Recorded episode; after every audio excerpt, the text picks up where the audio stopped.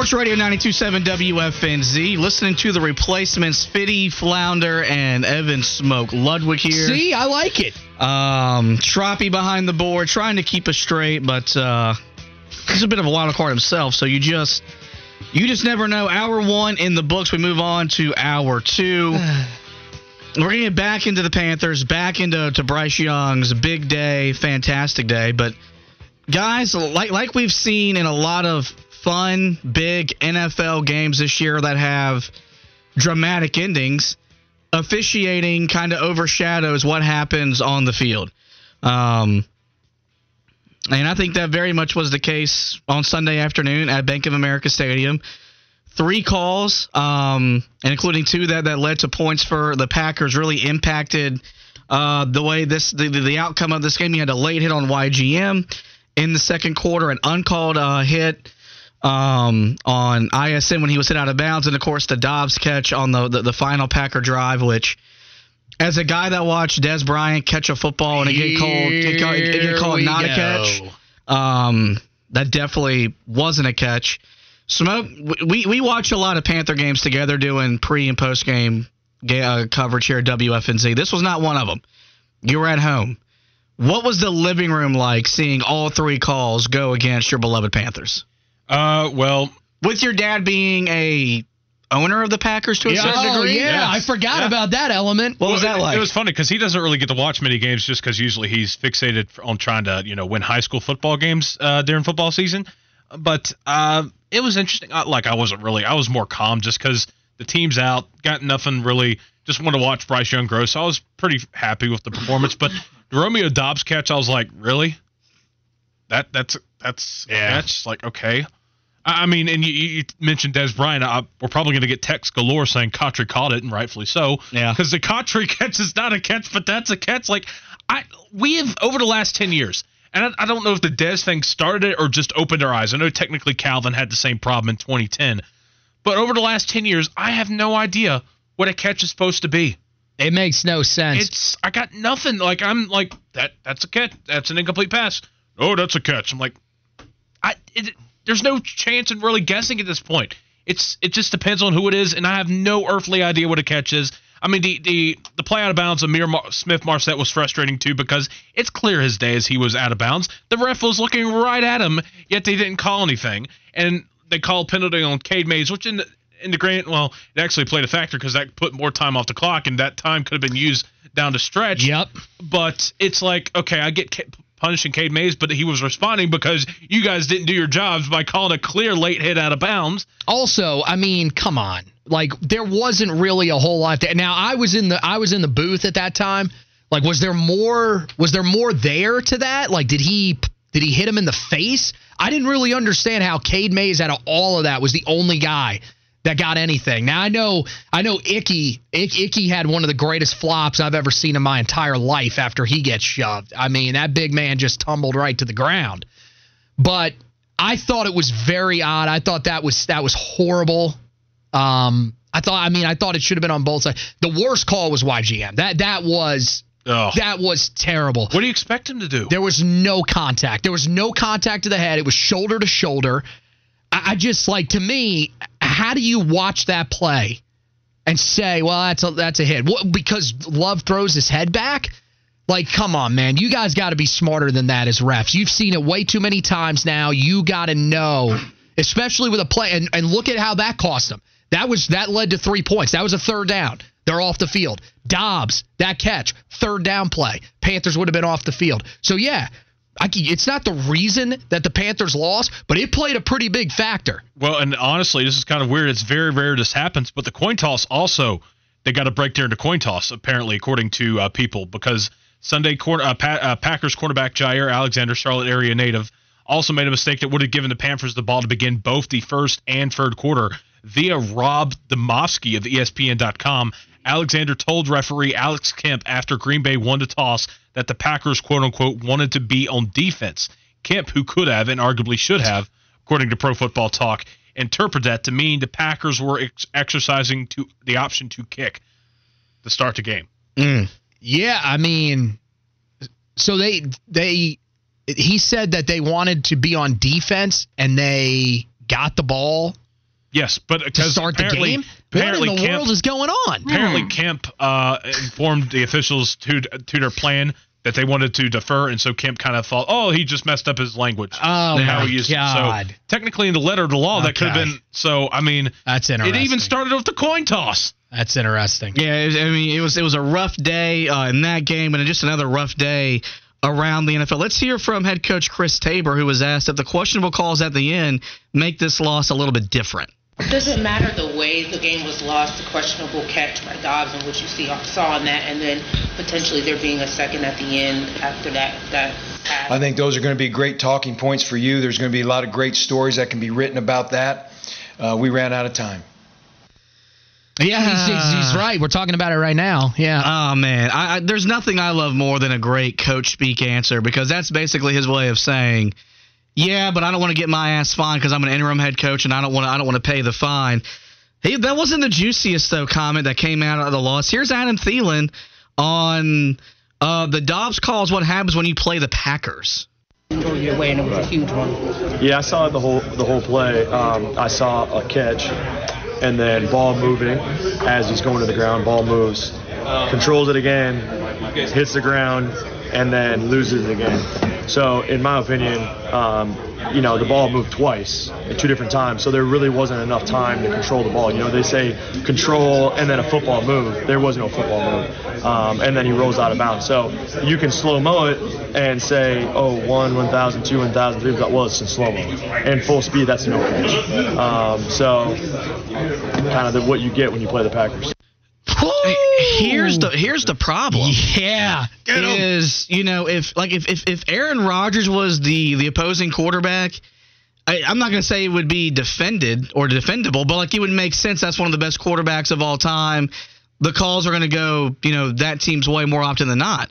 Jordan Love's been a nice quarterback, and maybe he turns out to be the guy for the Packers for the next decade and a half or so. But for them to come into the Panthers home stadium and get those type of calls on what's been a really bad year has to be frustrating when this was a franchise that you know had its MVP quarterback at one, at one time get told you're not old enough to get those calls and then Jordan Love is is getting calls when he hasn't done anything really of note in the NFL and then the the, the Dobbs catch non-catch like at, at this point, like, what's the point in having officials? What's the point in having replay? What's the point in having the people in New York if you can't get it right?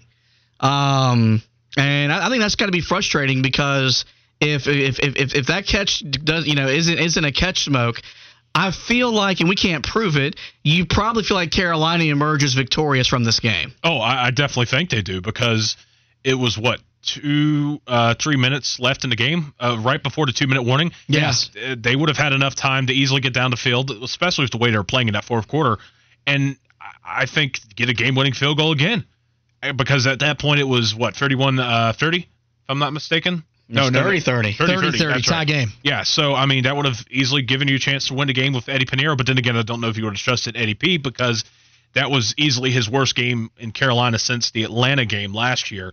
So, but still, I mean, could have scored a touchdown, could have changed the complexion of this game, and more so than anything, it would have resulted in Green Bay officially being eliminated from playoff contention. Yeah. Like it, their chances of making the playoffs at this point are still slim, but they still have a shot, and they could hel- help their chances this weekend if they beat the Minnesota Vikings. And this is where the conspiracy theories come come from. It's games like this where you watch it and you're like, this is in a home stadium, and yet every call is going against the Panthers. I mean, dude, I give it to I give it to Chris Tabor because yeah, I probably would have just came out and said, yeah, we got screwed. Now I will say this: the one that he seemed the most angry about was the play at the end of the game where he thought there was still time on the clock.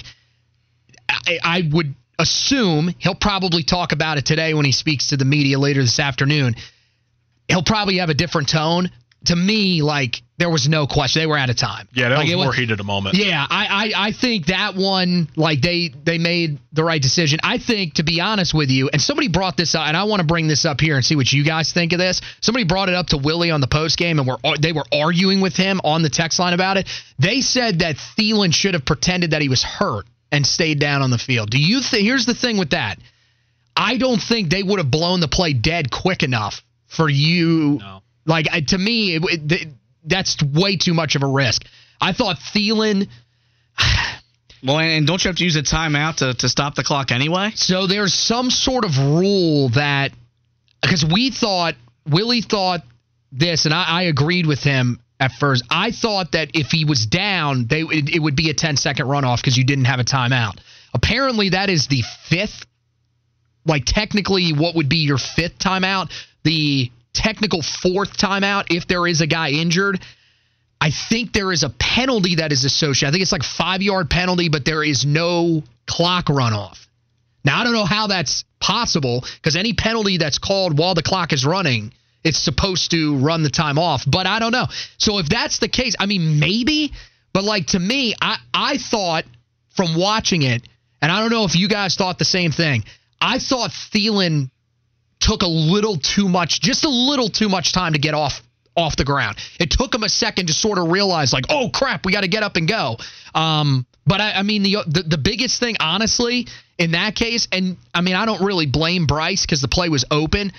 That's one where it's got to go to the sideline. Like you can't you can't throw something in the middle of the field. Yeah, but I mean, you know, look at all the negatives that, that went against against Carolina on Sunday. You you know, you, you got yourself down in a, in a two possession hole in the fourth. You weren't getting the calls, and then you know Bryce Young shows up with it. With I mean, his second half was brilliant. He was 16 of 20, basically 200 yards, two touchdowns, and and I just don't like if if, if you weren't if you weren't a Bryce believer going into Sunday's game. I don't see how you come out of that game no longer believing that he's he's the guy because I think he showed when he gets the adequate help, and I think that's one thing we've learned about Bryce is I think he's going to have to be a quarterback that needs a lot around him, like a Dak Prescott, to be to get the most out of his talent, and there's nothing wrong with that. But this guy made NFL throws repeatedly on Sunday, and made throws that he simply simply hasn't made all season long. Smoke as a guy that believed in Bryce going into the game. How much further is that belief after the the performance he put together overall, including that spe- including that second half? I I think it's improved a pretty good deal. It's more so of reassurance because there have been some games like the Saints game a couple of weeks ago.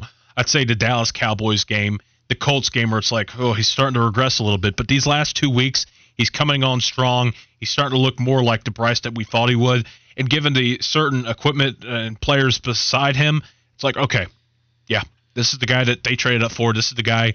He's coming into form a little bit more. He's getting back into a rhythm. And if he can continue to do stuff like this in the last two weeks, especially against a team like the Jaguars, who's still fighting for the playoffs lives and trying to avoid a collapse, and the Bucks, who are probably going to make the playoffs at this point, considering how bad Yeah. the NFC South is, uh, and they've actually been playing pretty damn good the last couple of weeks. I think this is a strong sign if he can continue to play like this the last two weeks. Well, oh, I, I, didn't mean to cut you off. I, I think the other element here is does this progression, does this growth happen with Frank Reich? And, and I, I think that answer is no. No. Like, and look, we know Thomas Brown, um, 99.99999% chance he's not going to be back with this organization next year. But he is he has coached his tail off the last couple of weeks and has put this young quarterback in a position to be successful more than Frank Reich ever did. And I think you're seeing that you're seeing the fruits of that labor really come to fruition on the field because I mean, he hasn't looked great.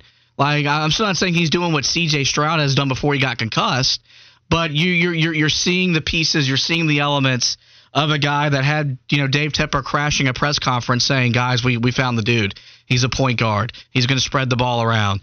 Um, and that's and that and that's what you're looking for at, at two and thirteen is something to be excited about going into next year. And if you're not excited about your quarterback, then maybe you're just a miserable person. So, um, with that, we're going to take a break. When we come back, Florida State had a board meeting on Friday afternoon before Christmas Oh, that puts the future of the ACC once again in peril. We'll talk about that bowl season and a whole lot more. You're listening to the you're listening to the replacements, Fitty, Flounder, and Smoke on Sports Radio 92.7 WFNZ.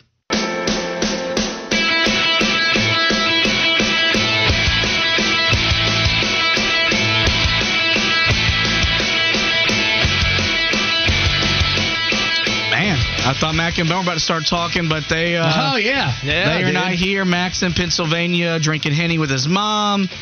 Bones at home with Mabel. He's sick, by the way. with, with the flu. He has uh, put together a Jordan like performance through the Christmas holiday. He was the first. So we have a group on the side. It's me, Fitty, Willie, Mac, and Bone. Bone this morning, 7 a.m., shooting in a text. How about that? Clutch performance. The man, by the way, he said this before on air. This this dude says that he wakes up 3:45 every day, no matter what. I don't get how he does Can't that. sleep in. I I look, man, and you would know this too because you used to work early mornings in construction.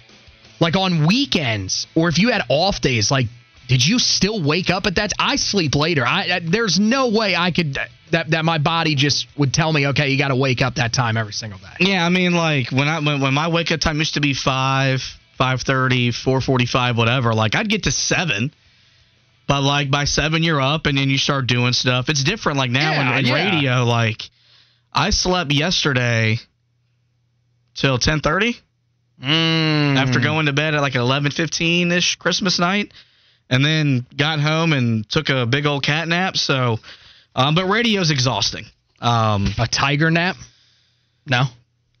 I'm not going to acknowledge that. You know what else is exhausting? Okay. Is is conference realignment and these these schools Here he goes. that have this ideology that they're better and they're bigger than the conference and everybody and their mother wants them to to leave the ACC and join the SEC or the Big 10. And on Friday, you know, while people are traveling for the holidays and getting ready, you know, getting ready to, to celebrate Christmas with their families, Florida State and their uh, their board of egos called a meeting to discuss their future I like that. uh, in the ACC, and I think what came out of it um, is that they plan to sue the ACC for five hundred and seventy-two million dollars. Um, and somehow along the way, they found that they, the, the, the that ESPN will quit paying them after 2027. Funny how no one else has found out that information as they're trying to find some sort of way to to leave the ACC and get out of the grant of rights that has everybody kind of strangleholded until 2036. But you know, smoke. The, the funny thing is, is we're not hearing anything from the two players that they want Florida State. We haven't heard anything from from the SEC, and we haven't heard anything from the Big Ten saying they want the Noles, they want that brand in their conference. It makes a lot of sense for the SEC because they got Florida. They've already got a school in that market with a great football following. The Big Ten doesn't, but the Big Ten also has the you know the four premier brands in the West Coast that could probably make up for not having a brand in Florida. And I, I think what's going to be what, what, what Florida State's going to find out when this is all said and done, they're going to be like us at a dance, no one to dance with, and they're going to have to settle Wow. settle Aw. for the Big 12.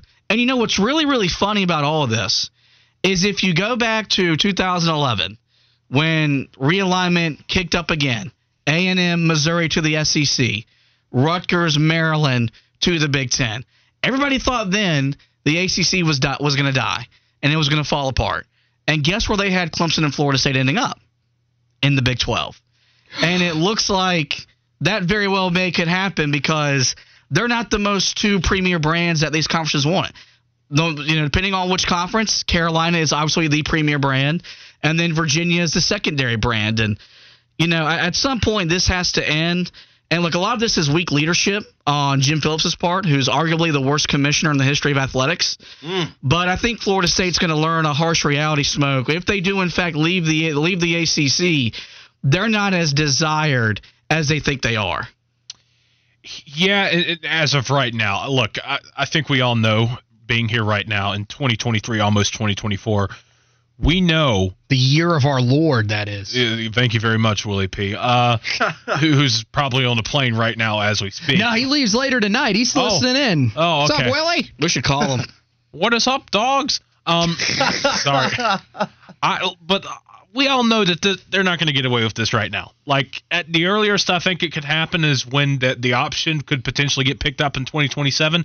Like no one is going to pay that at, give them all this money as they're losing 572 million dollars for the exit fee, and how many years are left on the deal. So, uh, uh, essentially, for me, this is all hot dogging and grandstanding right now. They're trying to take advantage of it due to what happened to them earlier in the month, which they, they should have a right to be frustrated as they are for not making the college football playoff.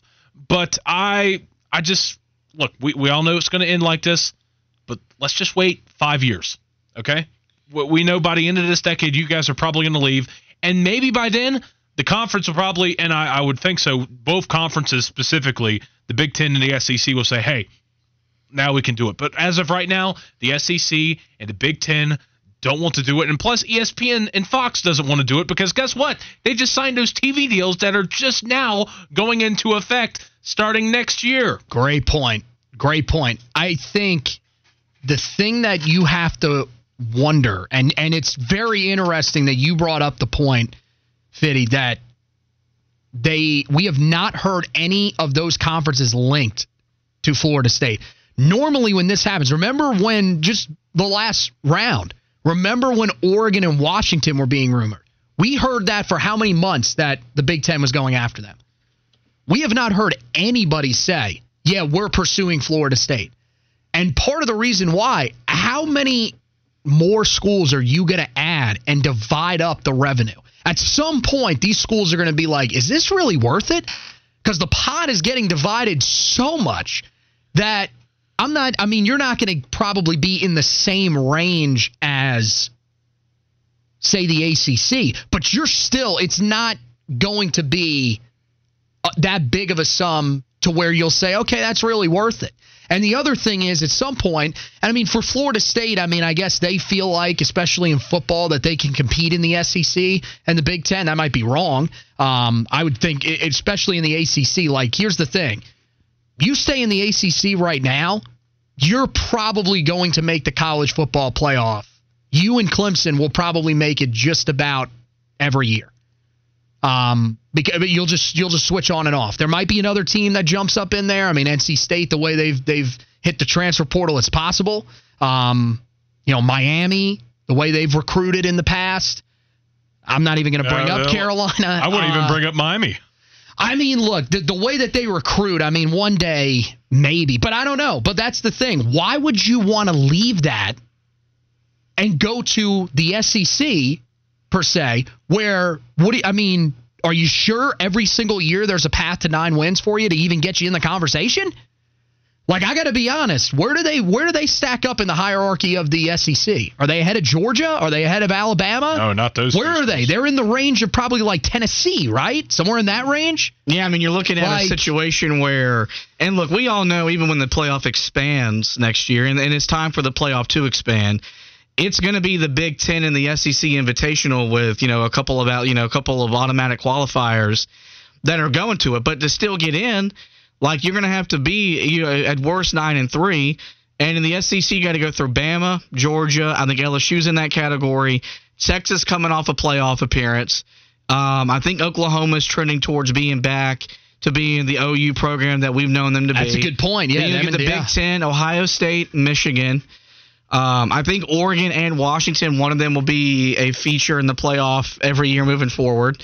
Um, you got Penn State, so you know, and like I get it because we everyone knew when we got the field on Sunday on Selection Sunday that an undefeated SEC Big Ten team, even with a third string quarterback, would not have been left out of the playoff. Yes, like and we we all know that we all agree on that.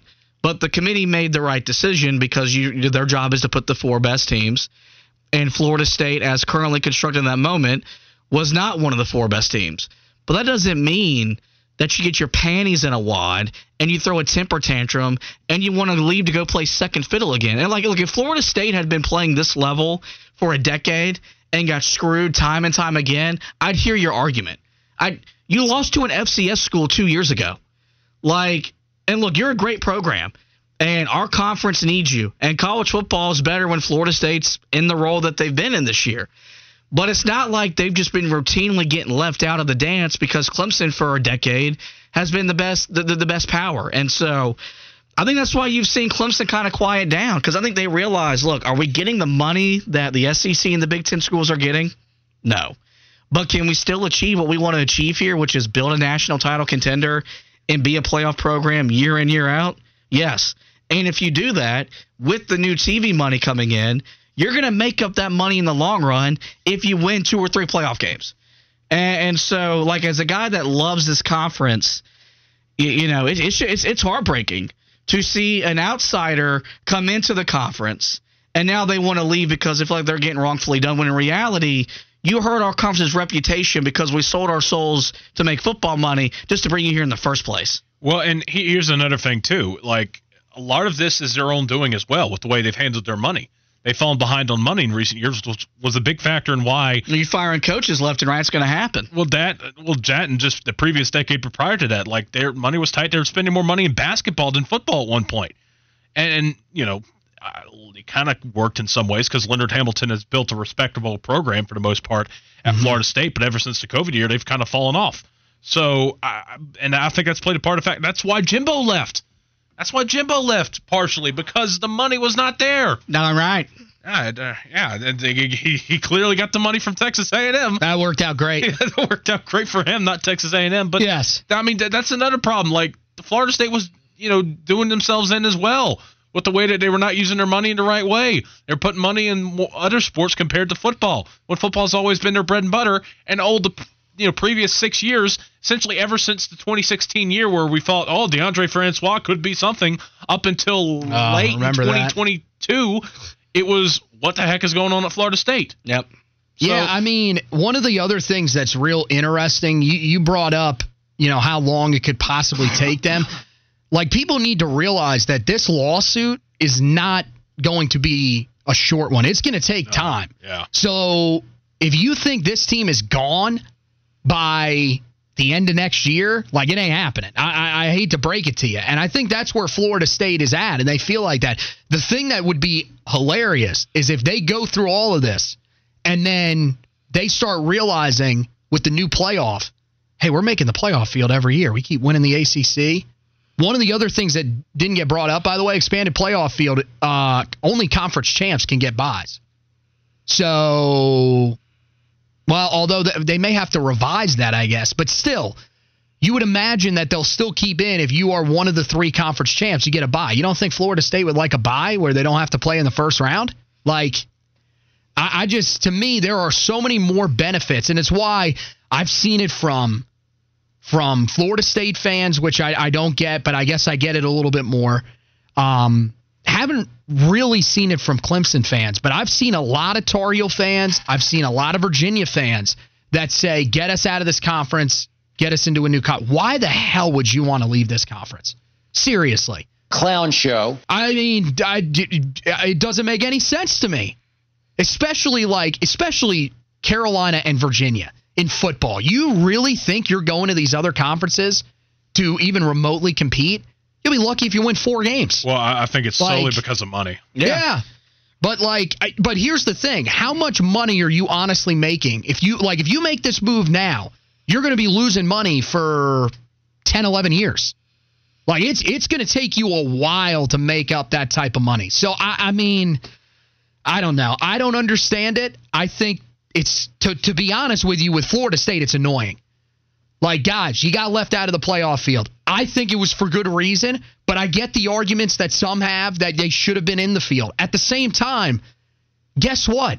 You want a solution to this moving forward. You got one. It literally starts next year.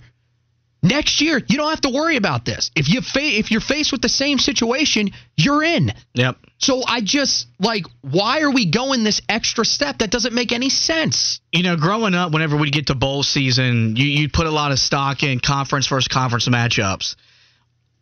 How important is it for the ACC to show well this bowl season? Like, you know, do, do, do you think it changes the reputation because they had a winning record against the SEC in the regular season, if I'm not mistaken. Um, yes. You, know, like if Carolina beats West Virginia, if if Clemson wins their bowl game, like you know Duke's are no Duke, Duke beat you know Troy, Troy huge so, win, you know doesn't really count. A big win. But like you know, are, are, as as ACC guys, are you putting a lot of stock in and what they do, or no? Because you just realize like it's not gonna it's not gonna calm the the conference realignment storms, like these schools are still going to want to get out of here. No, because we saw it happen. We tried to fall into this trap in 2016 when the ACC completely blitzed the SEC in the bowl season. Yeah. And they also won the national title with Clemson beating Alabama. And I remember all the talk, the hubbub uh, from people at ACC media days. It's like, oh, the ACC is now the best conference in football. That that went quiet very quickly, very Yeah. very quickly. And plus now, like so many people, you know, don't put as much stock in a bowl season as we used to. I mean, for crying out loud, the joke in the SEC is the SEC has never lost a bowl game because they'll just say, "Oh, it's bowl season. Everyone hit the transfer portal anyway." So, unfortunately, that's what it's going to be like. For that to change, it's going to take multiple national championships and possibly by multiple schools. Because it, you know, when Clemson was winning national titles, it's like, well, it's just Clemson and everybody else. They got the cupcake schedule, and in some ways they were right, but in some ways it was also because the divisions were around and the coastal was so bad compared to the Atlantic. Now at least you have it a little bit more beefed up since the Atlantic and coastal are no more. And if you were to have multiple teams enter the playoff and you have champions, you know, almost each every year, I think that could change. But it's going to take a lot of work for that to change. And I just don't think there's enough time for that to happen. Well, I mean, I I don't know. I could see Florida State and Clemson if they stay in the conference. I could see both of them making the field a couple of times. I think especially the way like like take next year for example. Florida State wins the ACC, but let's say Clemson opens the season and beats Georgia and has the one loss to Florida State. You don't think that team like well, I mean, I guess you'd have to factor in the ACC championship. I'm essentially game. giving it a five year window. Like I, I, I don't know, man. I, I feel like, I, I feel like Big Cat Dan said it best. The money isn't great, but the path to get to where you ultimately want to go is better. And and from what Florida State has told us, with the backlash that they've given to being left out of the college football playoff, that's what matters, right? It's not the money. You're worried about making the playoff, correct? Or are you lying? Which is probably true. Not shocking. But yeah, I just, I, I, I mean, to me, it makes no sense. And complainer in chief, brother, you really think even Carolina, a couple of years in the SEC, they can compete? Come on, bro. What is compete? Make a bowl game? Probably. Jesus. Probably. Yeah. Stop it. From a board of egos to a board up with an ego, it's time for stropping it like it's hot. oh boy. Mm. All right. What a transition. What a transition. So guys, you know I have to sneak in a little hockey update here. Oh, how about You it? know I had to do it. So this one's actually about the All-Star weekend coming up Oh, in lovely. January. So there will be 44 All-Stars. Um, but for the skills competition, they will find 12 guys. Eight will be selected by the Players Association, and four will be selected by the fans. And they have completely revamped the uh, the actual skills competition. So there will be a draft, but the way that it's going to work is that basically there's going to be six events, and each of the 12 will compete in four of the six. So there's going to be fastest skater, hardest shot, stick handling, one timers, and passing challenge and accuracy shooting. So you got to get complete players, is basically what Yes. is. Okay. So uh, it'll be a point based system. So first place is five points and Okay. it goes down. Uh, so the top eight will advance to the seventh event, which is the shootout. Um, and the shootout is cool because there's eight goalies for the eight players. And if you were last in those, like, say you were the last guy to get in to the next round, you get to go first and you get to pick the goalie that you want to go against. Okay, so I I volunteer Antti Raanta as one of the goaltenders. Oh, jeez. that would go very well Yeah. uh, for some of the guys that are shooting. That's that's interesting. It's a little different than in years past, um, where you have to be more strategic about the guys that are in those events. Now, Schropp, how many guys do you honestly think the Hurricanes get in? The, they they have been. There have been a lot of All Stars in recent years. Do you think there's a lot of guys going this year, or not much? I would say we have one. I would One- say. one That's solid it for the one. Stanley Cup preseason favorites. The damn right it is. Man, they just must not have skated hard enough in the first half of the year. Oh my Rob. god. Gotta get a better, you know, routine down. Is this going to be judged the way that ice skating is judged in the Winter Olympics? You shut your mouth. But also That's a yes, by the way. But also the winner of the competition uh, in the end walks away with one million dollars to their name. Okay, well Oh, that's some wow. incentive. Yeah, Man. that's a little bit of incentive I right don't that's think there. he had that hockey. kind of money. Not bad. All right, well, there was a uh, rather pointless update from our man. Schropp. Oh my God. Whoa, When we come whoa, back- whoa. What a Mm. what a cheeks hole. Yeah. When we come back, we'll deliver our closing arguments from the first and hopefully not last edition of the, replay- of the, of the replacements right here on Sports Radio 927 WFNZ.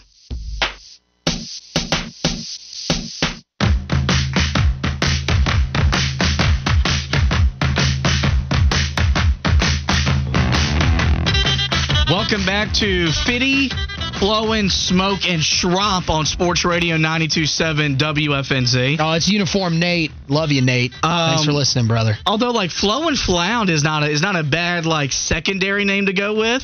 That could be taken many different ways. So, yeah, Um, sure. You We'll go know, and then, and then Shromp is just. Trump. I, what a I, name. I, I don't know why I so, find degra- so degrading. I feel like that's just like an intentional, like, that just sounds, you're shrompy. Maybe I deserve it after giving the long-winded hockey update. I don't You, know. yeah, we, I mean, we did get a text from uh, Randy from Orlando saying you were losing the audience Well, there. So he good also- radio lesson from you. Well, Go to, al- go to Di- go to Disney, Randy. He also spelled losing wrong, so He I'm not taking it too Oh, serious. my but he's from Orlando, so you know, don't hold that against him. Spelling isn't their forte down there. What? um, what is what's with Orlando?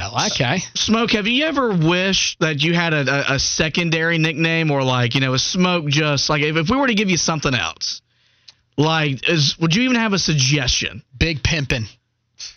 Well, I was called as a kid Big E, so Biggie? Dude, I like Biggie. Oh, like Biggie?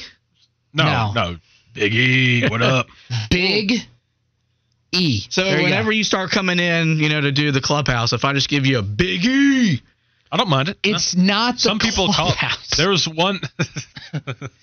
I still call it that. I mean, it's, it's still the clubhouse. Yeah, I mean, it might be the Kyle Bailey show. It's still the clubhouse. Um, okay. Oh, we, we, might, we, we might have to work that in because, like, you know, Flound's got very different variations to his name. Floundino. Floundino, Floundeezy, um, Floundog. Flounderuski. Um, There you go, You yeah. know, you got Fit, Fit, uh, Fitmeister, Fit, Fit Dog. dog. Yeah, it's a Um, classic. You know, Fit hole. Now. Fit Hole would be very appropriate for me on, on Sunday. I think that's perfect. I actually like that one right there. Okay. Um. All right. So we're we're all sports nerds here. Yeah. Right. Smoke. I imagine you grew up back when ESPN actually had a pulse and it mattered. You used to watch Oh the my sports reporters on Sunday morning. uh, from time to time, yeah. Okay. Actually, that would usually be around the time we were at church, though. So probably not. yeah, how about Oh, okay. that? Well, I mean, at least at least you were in church then. Can't say the same for you now. But oh uh, my god. Um, whoa, whoa. I'm still I'm still a man a man of faith as there's a drive deep in the left center field. So I figured it'd be fun way to end the show with us doing what they used to do, their closing arguments, their final words. Smoke, we'll let you go first, and I think you said yours is uh Hornets related. Oh. Not Hornets related, but the previous name related. Because see, last night the Detroit Pistons made history as they lost their 27th straight game. That is the most losses consecutively within a single season in NBA history. And so now, you know, one more loss for them to tie the all-time record of 28, which was set by the tanking uh, Philadelphia 76ers about eight or nine years ago. So I, I kind of got to thinking, how bad does it have to get for the Detroit Pistons to top the 2011-2012 Charlotte Bobcats in terms of winning percentage? Because of course the 2011-12 season was a lockout shortened year, so they didn't play all uh, 82 games. The Bobcats finished seven and 59. Well, that team had a 10.606 winning percentage. For the Pistons to top the Hor- uh, Bobcats, they would have to finish the season eight and 74. Well, they're only on pace for six wins, so Well, yeah, I, I it's very hard for them to top that. Like, I don't know if they're going to be that bad. I think they can get to 10 wins. But then again, they have to win a game first to break this current losing streak. So to put in perspective, that all they need to do is win seven more games, ironic enough, uh, and they would top the 11-12 Bobcats. Do you think it's going to happen though? Because gosh knows this team. This, this is still a long ways to go in the NBA season for that to happen. you know, and look, n- n- not many teams you could say have officially quit on December 27th. Detroit's officially quit. So I would say no because I believe at some point, and I know you love this guy, and I I don't think this should be that much of a reflection on him. I would think they'd probably let Monty Williams go you'd probably have an interim coach, and maybe there's some sort of boost where they win. I don't know, They need to clear out three the front office. five or something. The ineptitude in that front office needs to go. Plus, there's so much. It, the front office structure kind of reminds me of some of the early Bobcats years too, because there's so many. There's there's nepotism hires now. There's Yeah. differences nepotism and FOF or FOM, friend of Mike, but they're they, same result. They're bad. So I, front office has to go before Monty, but I don't know if that's going to happen. And also, like you know, as a guy that grew up loving the mid 2000s Pistons teams, they were my first ever NBA team that I that I clung to. Um, I I kind of enjoy seeing this level of ineptitude because you moved out of a basketball cathedral, which was the Palace of Auburn Hills, to move to a brand new arena named after a bottom tier fast food pizza company. Like this is do like this is what Caesars you get when you play in Little Caesars Arena or whatever the hell that arena Yeah, is I'm called. sure. I'm sure that's behind the the lack of success. Um, Flound, Okay. closing argument from you. Uh, well, I think I think you're gonna go Panthers. So I'll I'll go I'll go Tar Heels for today's game. Uh, I mean, you said earlier that there should be no hope. Uh, don't watch the game if you're a Tar Heel fan. It's not what I said. I would say tune in. I would say tune in, and and I think look. I think there is a chance that Carolina could win the game just based on what we've seen this bowl season. I mean, there were games, especially early in bowl season, teams that, I mean, I forget, I think it was Ohio without their top three quarterbacks, rolled a guy out there, found a way to win that game, what, what was leading that game by a pretty significant margin at one time, too. Um, I mentioned Duke over Troy. I think it's possible. I think that today You'll you'll see Carolina bring a little bit of emotion to this game because it's going to be guys that are going to get their first chances.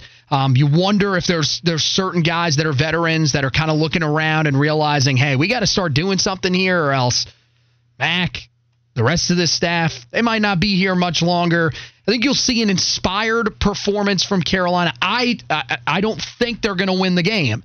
But I do think that it is certainly possible that Carolina could pull out the victory because we have seen some crazy stuff here in bowl season. All right, my my closing argument is going to be Panther related, and There it's it that is. anything is possible. If a guy like complainer in chief can quit being a doubter and rookie quarterback Bryce Young, What a moment. Proud of you, like complainer. KG said, if they won the finals in 2008, anything is possible. Okay, guys, you. I'm going to need. Yeah, okay. What was that? Uh, my voice cracked. Um, that was wow. you what know, time did that happen at? Let me see. It was Uh, 11:53. 11:53. Okay. Uh, but Flounder probably talked over because that's what he does best and ruined the Oh, drop. But man. you know, for a guy that uh, has endured a lot as a rookie, and you know had a fired head coach and an offensive coordinator whose wife was tweeting about them being fired as soon as the season came to an end, this guy's endured a lot. Been sacked the second most of any quarterback in the NFL, and all he does is get back up and make play after play after play. And if Sunday wasn't it, I think he proved. Uh, if, if you're if we're already on the fence by Sunday, he proved to you he's going to be a guy we're cheering for. You got your franchise quarterback, and hopefully the next decade plus is going to be a lot of fun watching Bryce Young sling the ball around at Bank of America Stadium. All right. And well, with that, that's going to wrap up the first, maybe the last, hopefully not the last edition of the replacements featuring Fitty, um, Flow and Flounder, there it is. Big E, He's in. and Yep. We'll hopefully be back with you tomorrow from 10 to 12. Ch- uh, ch- ch- check us out again this afternoon, 3 to 6. Flounder and myself down live at the doghouse, getting you ready for the Dukes Mayo Bowl. Um, keep it right here on Sports Radio 927 WFNZ.